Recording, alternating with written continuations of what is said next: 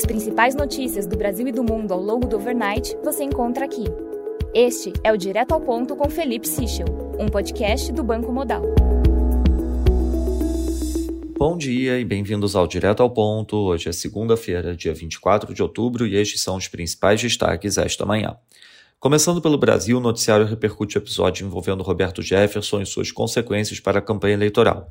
Segundo o relatório extra ontem à noite de nossos parceiros da AP Exata, a indicação é que o caso interrompeu um ciclo de crescimento da aprovação do presidente Jair Bolsonaro nas redes, que havia se consolidado desde meados da semana passada.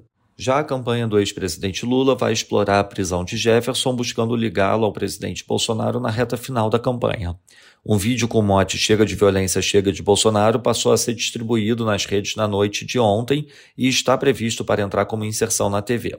Em relação ao Congresso de 2023, segundo o Estadão, União Brasil iniciou as negociações para se tornar o fiel da balança na coalizão em que o presidente eleito, qualquer que seja ele, terá de costurar. A legenda é aliada do presidente da Câmara Arthur Lira, mas condiciona o apoio à sua reeleição ao cargo a um acordo para manter o comando da CMO e da CCJ.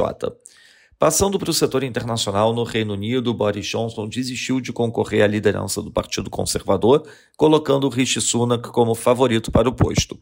Na economia, o Manufacturing PMI de outubro teve leitura flash de 45,8, abaixo do esperado 48, enquanto o Services teve leitura de 47,5, abaixo do esperado 49.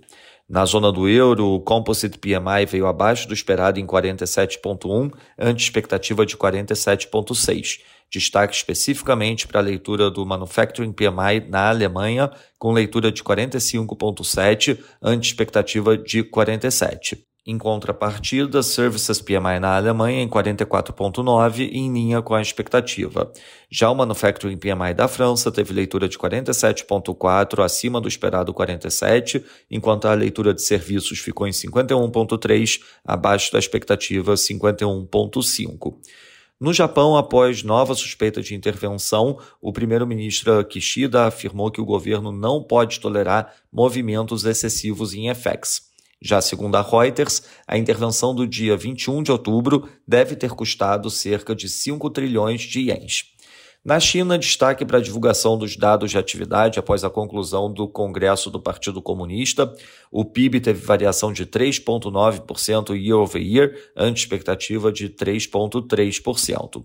A produção industrial year over year avançou 6,3%, acima do esperado 4,8% em setembro. Já as vendas no varejo avançaram 2,5%, abaixo do esperado 3%. A balança comercial registrou superávit de 84,74 bi de dólar, acima da expectativa 80,3 bi.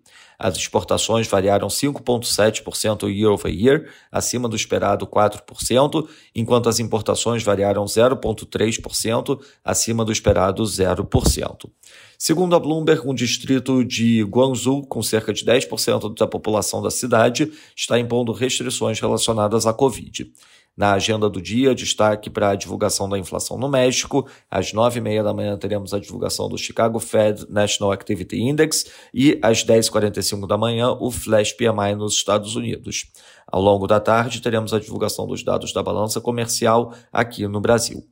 Nos mercados, o dólar index valoriza 0,31%, destaque para a desvalorização do ien e também para a desvalorização do dólar australiano, que cai 1,33% no momento. Nas moedas de países emergentes, o peso mexicano desvaloriza 0,23%, enquanto o rand sul-africano desvaloriza 1,3%. Foco também na evolução do CNH, que desvaloriza 1,01% nesse momento. No mercado de juros, o título americano de 10 anos fecha 4 basis points, enquanto o título alemão de 10 anos fecha 5 basis points. No mercado de ações, a S&P Futuro opera praticamente flat, enquanto o DAX avança 0,50%. No mercado de commodities, o WTI cai 1,58%, enquanto o Brent cai 1,28%. Essas foram as principais notícias do overnight. Um bom dia a todos. Até o nosso próximo podcast direto ao ponto do Banco Modal amanhã.